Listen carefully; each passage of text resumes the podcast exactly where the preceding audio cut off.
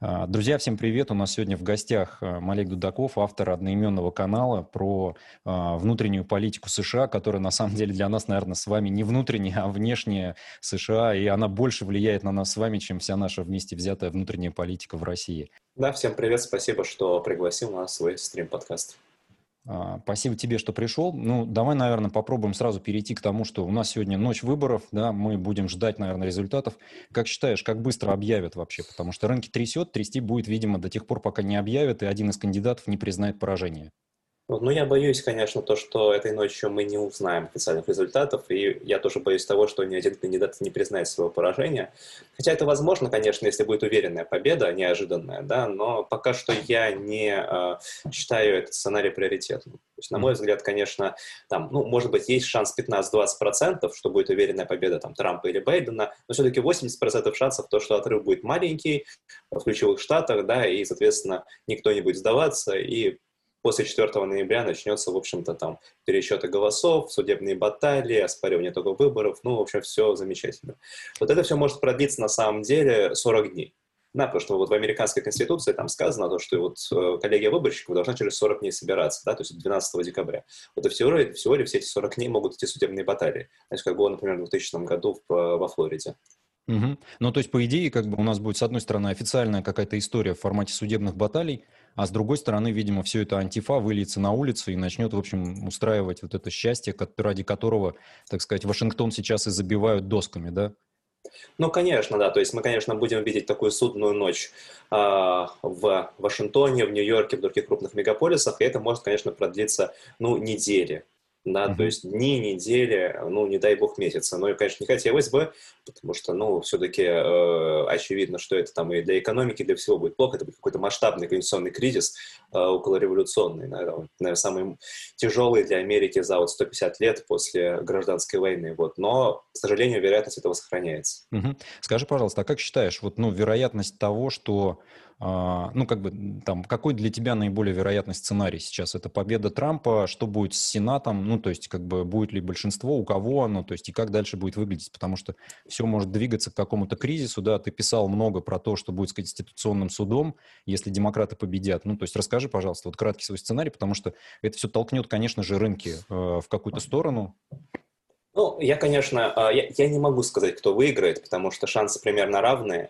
А, я думаю, что у Трампа сохраняется преимущество в раннем голосовании и у республиканцев в целом, но ну, все зависит, конечно, от явки. Да. Вот здесь я абсолютно согласен с Биом Степьяном, который глава а, штаба Трампа. Он сказал то, что все, в принципе, решит явка. Будет ли сегодня хорошая явка, если будет хорошая явка, а в день выборов голосует в основном республиканский электорат, то Трамп побеждает. Будет средняя явка, ну, Байден вырвется. Я думаю, что, конечно, целом нам не, не важно, кто победит, но монетарная политика останется примерно похожей. То есть Фед, Федрезерв будет проводить эти свои вливания в экономику, э, денежные интервенции. Э, сейчас, судя по всему, там какие-то последние индикаторы говорят о том, что Пауэлл готов э, массово покупать, э, скупать облигации казначейства США вот, на случай как раз вот ситуации такой предреволюционной, то есть беспорядков, погромов, двоевластия в стране, когда, ну, многие иностранные инвесторы, наверное, будут продавать трежерис на всякий случай, да, и, судя по всему, ну, в таком случае понятно, что там, э, там доходность их вырастет, вот, ну, как бы Федрезерв снова окажется вот этим спасителем а, американского правительства, чтобы там, не дай бог, не оказалось под, под угрозой банкротства, если никто не захочет покупать эти трежерис, то, ну, в общем, как бы все это массово будет покупать. Это период, наверное, второй половины ноября, декабря месяц. Значит, это такая шаткое положение для Америки до инаугурации, дай бог оно произойдет, инаугурации президента 20-21 января 2021 года. А, тем не менее, конечно, я думаю, что там, наверное, там, монетарную политику ну, стоит рассматривать а, в контексте а, все-таки там экономической политики Белого дома, и тут, конечно, уже будут большие отличия между Трампом и Байденом. Трамп обещает еще раз понизить налоги на следующий год, как-то понизить их для среднего класса, ну, возможно, как-то продлить вот эти вот временные Э, отказ от э, выплат в социальные фонды, которые в Америке действуют на этот кризисный год, вот возможность снова понизить налоги на, на, на прибыль, хотя э, маловероятно, что в Конгрессе найдется большинство сторонников этой реформы. А Байден, в свою очередь, планирует, опять же, победа Байдена, она почти гарантирует приход демократов к власти в Сенате, потому что там очень сильно коррелируют обычно выборы mm-hmm. в современной Америке, сенатские и там вышестоящие, то есть президентские выборы. В таком случае демократы, конечно, получат ну, некий карт-бланш. Здесь нужно понимать то, что вообще в Сенате, конечно, существует э, правило филибастера, но, опять же, демократы планируют от него отказаться и управлять страной таким простым большинством голосов.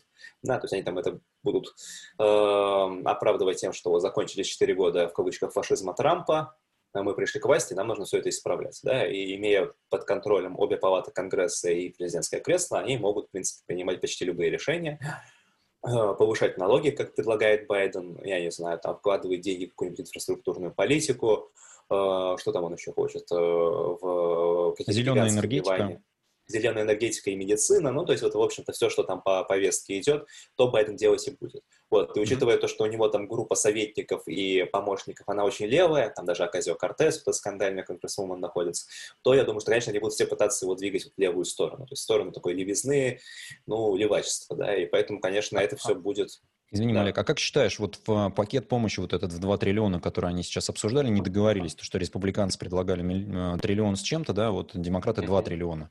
А, ну, то есть, я так понимаю, Байден победит, э, самый ближайший срок принятия пакета – это где-то февраль. Ну, раньше. Ну, я думаю, что да. Я думаю, то, что, может быть, и Трамп даже примет перед, хотя, э, может быть, в отместку за проигрыш и не примет. Вот если Байден побеждает, то, конечно, да, он там, это будет стимулус обязательно, и э, стоит его ждать в феврале. Даже если Трамп примет свой стимулус, Байден примет побольше, uh-huh. показать то, что вот мне не жалко денег, то это, конечно, этого, конечно, стоит ждать. Угу. А как считаешь, вот я недавно делал выпуск на канале, где сравнивал доходности рынка, а, ну и роста рынка, в принципе, а, при разных президентах, и там, конечно, ну, интересная зависимость такая есть, что, в принципе, при демократах-то росли, как говорится, рынки больше, и при этом при республиканцах был выше рост э, дефицита бюджета. Правда, есть один нюанс. Когда начинаешь смотреть на действия каждого президента, то каждый президент-республиканец, по сути, занимался разгребанием, так сказать, помоечки, которая ему доставалась, и отдавал уже растущую экономику. Особенно это интересно на Буше-младшем, потому что он взял страну, так сказать, в падении а, кризиса доткомов, а отдавал уже с ипотечным кризисом, который как бы не, не, не в его времена формировался, но как бы в его время он, собственно, лопнул как пузырь.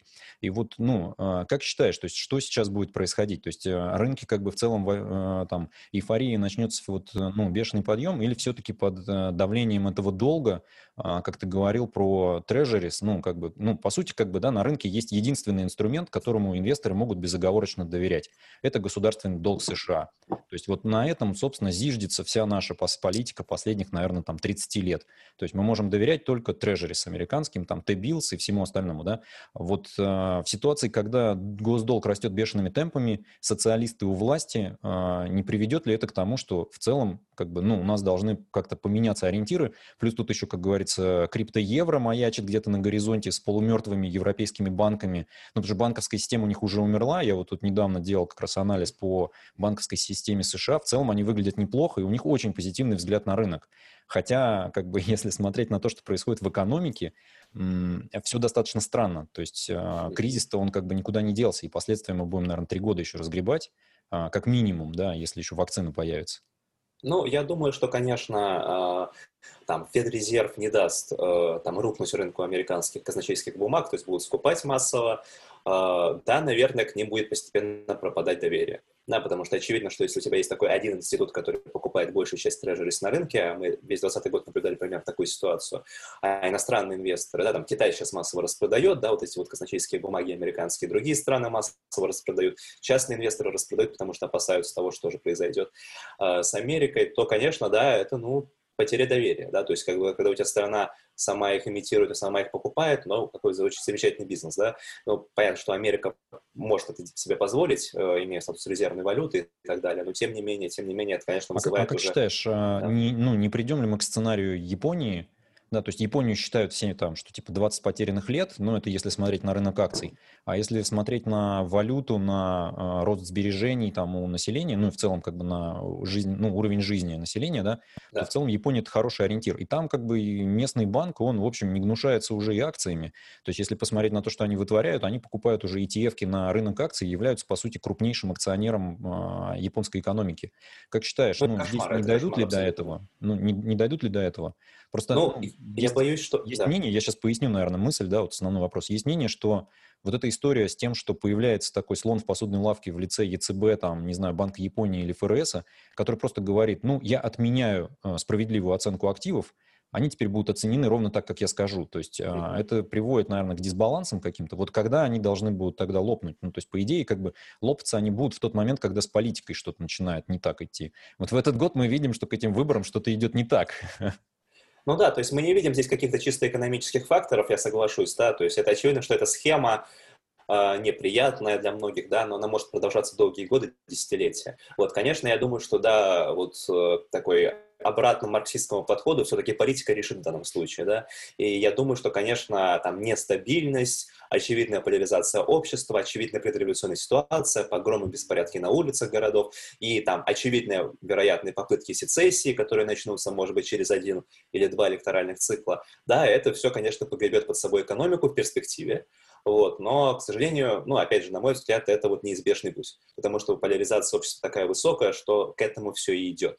Да, то есть ну, тут как бы варианты разные могут быть, да, существование Америки, ну там, я не знаю, мирный развод и какая-то сецессия штатов, наверное, это еще позитивный сценарий.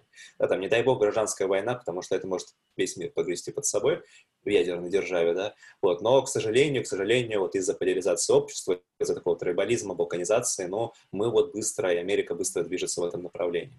Ты считаешь, что это такое движение по направлению ЮАР, да? Ну, то есть как это? Убрали ну, белых, ну, и черные показали, на что они способны? Я как бы ну, без всяких там российских тенденций, да, скорее про уровень, так сказать, развития цивилизации.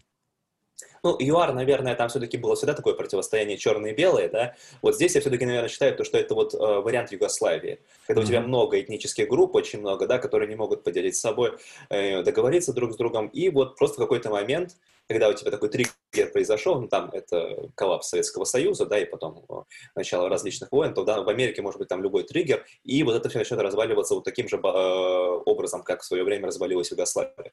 А, то есть, наверное, к сожалению, к сожалению, к этому все и придет. То есть это произойдет не завтра, не послезавтра, не после победы Байдена или Трампа, но в перспективе, там, э, я не знаю, 30-х годов, я думаю, это уже будет неизбежно. Угу. Да, то есть, э, там, может ну, быть, то есть ты склонен вот к этой, к этой теории о том, что все-таки сама по себе структура Соединенных Штатов как федеративного такого устройства и дальше попытки как бы сплавить в одном котле а, сначала сплавить единую нацию, а затем как бы история меньшинств и вот поднятие голоса меньшинства, она все-таки ведет к обратной истории, да?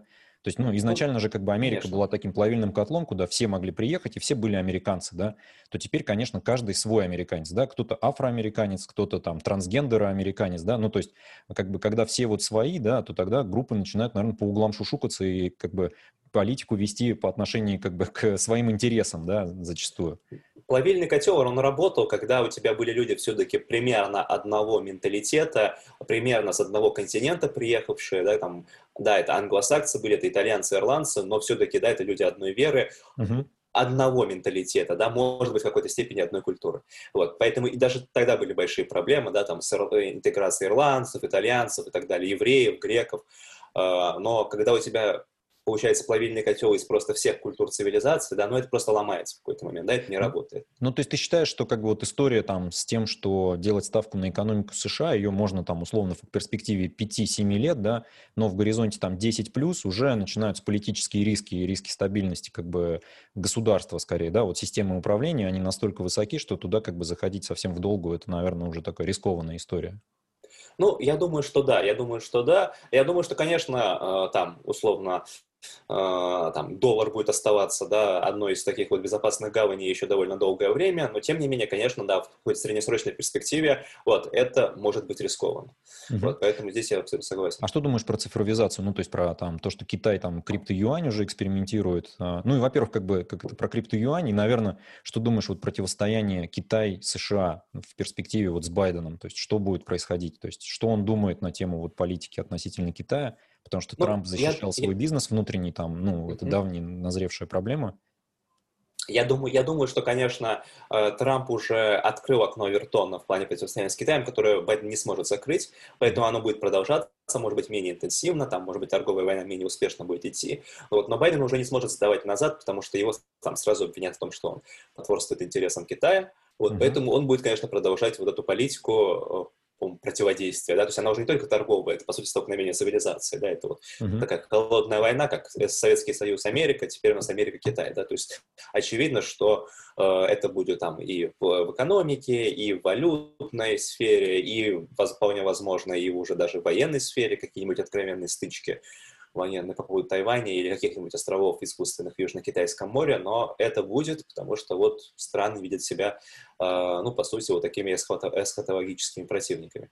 Угу. А как ты считаешь, ну, то есть у нас сейчас будет, по сути, это противостояние трех центров сил, да, США, Европа, ну, Евросоюз такой, как бы, как государство, и, и Китай. А что думаешь на тему, вот, ну, вообще, как бы, а, а, развития, ну, развивающихся рынков, да, назовем это так, ну, то есть что будет дальше происходить, то есть куда они начнут тяготеть, то есть больше все будут к Китаю, потому что если на Африку посмотреть сейчас, то там количество, там, условно, горнодобывающих компаний, которые стали частью собственности китайских компаний, оно, конечно, зашкаливает. То есть там смотрим все эти Alibaba и все остальное, да, то есть экспансия, конечно, у Китая идет колоссальная, ну, она обеспечена, естественно, вот э, политикой, в общем-то, США и компании США, которые последние там 35 лет, наверное, да, занимались аутсорсингом всего, что можно, и все это переезжало в Азию. И, в общем-то, основным бенефициаром этой стратегии как бы повышения производительности через аутсорсинг был Китай. Теперь как бы пути разошлись, ну вот что дальше, как бы, какая следующая, скажем так, ну, революция может быть, да, которая, ну, как-то вот все это сможет двинуть вперед? Ну, относительно ну, США скорее, да, вот взаимоотношения с Китаем, как бы с э, вот этим тяготениями центров сил каких-то. Ну, это хороший вопрос, это хороший вопрос. Я думаю, что, конечно, противостояние на развивающихся рынках, оно сохранится. Вот у Китая есть очевидное преимущество, связанное с тем, что, ну, скажем так, он готов закрывать глаза на все, что происходит в политике, да, там, менее озабочен какими-нибудь абстрактными вещами, вроде демократии и прав человека, что очень нравится многим авторитарным режимам, которые как раз вот в развивающихся странах, как, как, как правило, и доминируют, да.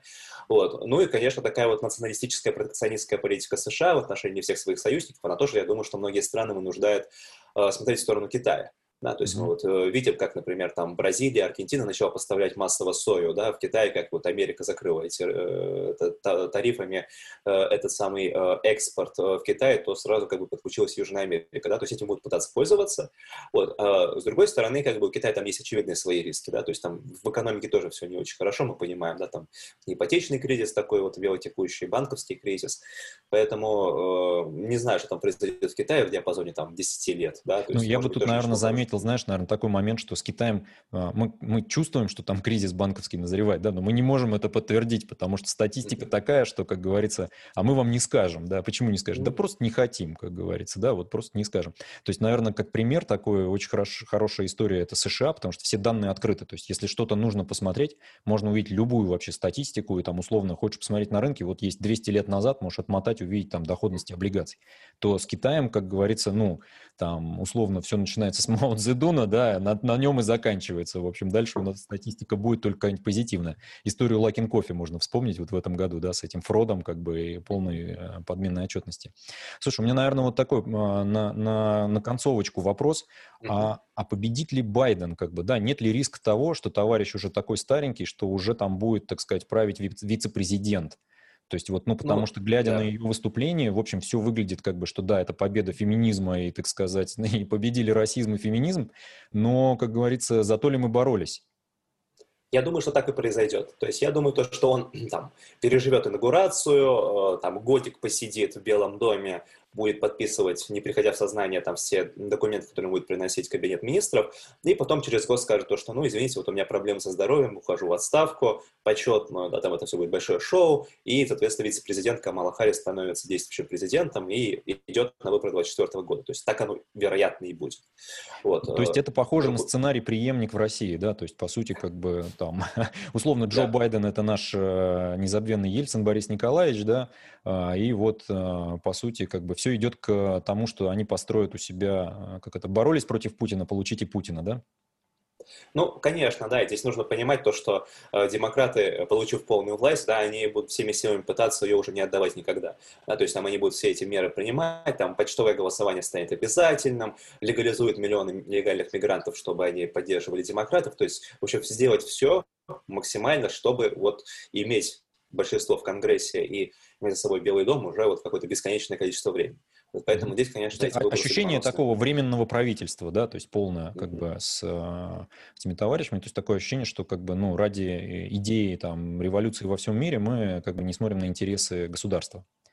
Ну, конечно, да. То есть понятно, что у них там есть сугубо свои какие-то финансовые партийные интересы, которые они отрабатывают, да. То есть интересы государства, ну, мы понимаем, да, там э, Байден со всей его коррупцией, да, с этим своим сыном несчастным Хантером Байденом, да, Камала Харрис, которая тоже, конечно, невозможный персонаж, да. То есть по ним видно, что, конечно, э, за державу у них э, душа не болит, да, mm-hmm. как, может быть, у Трампа она болит, да. То есть их, их интересуют вот интересы партии и свои личные интересы, которые они будут таким образом Слушай, а скажи, пожалуйста, и... вот как, как считаешь, как бы, ну, это скорее такой взгляд не, без, не безотносительно, наверное, этого момента текущего, а все-таки вот в современной политике, да, ну и там том уровне популизма, который мы сейчас видим, потому что первые и вторые дебаты, наверное, они были, ну, как бы э, просто каким-то балаганчиком, да, третьи, наверное, показались как бы каким-то еще, наверное, интересным вариантом, но э, там тоже как бы у, у Трампа, судя по всему, была попытка показать это все как э, Вашингтонское болото.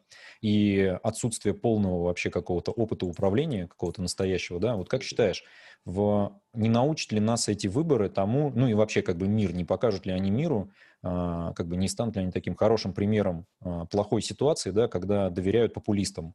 Потому что Трампа тоже считали в 2016 году популистом, а он пришел и взял и сделал ровно то, что обещал.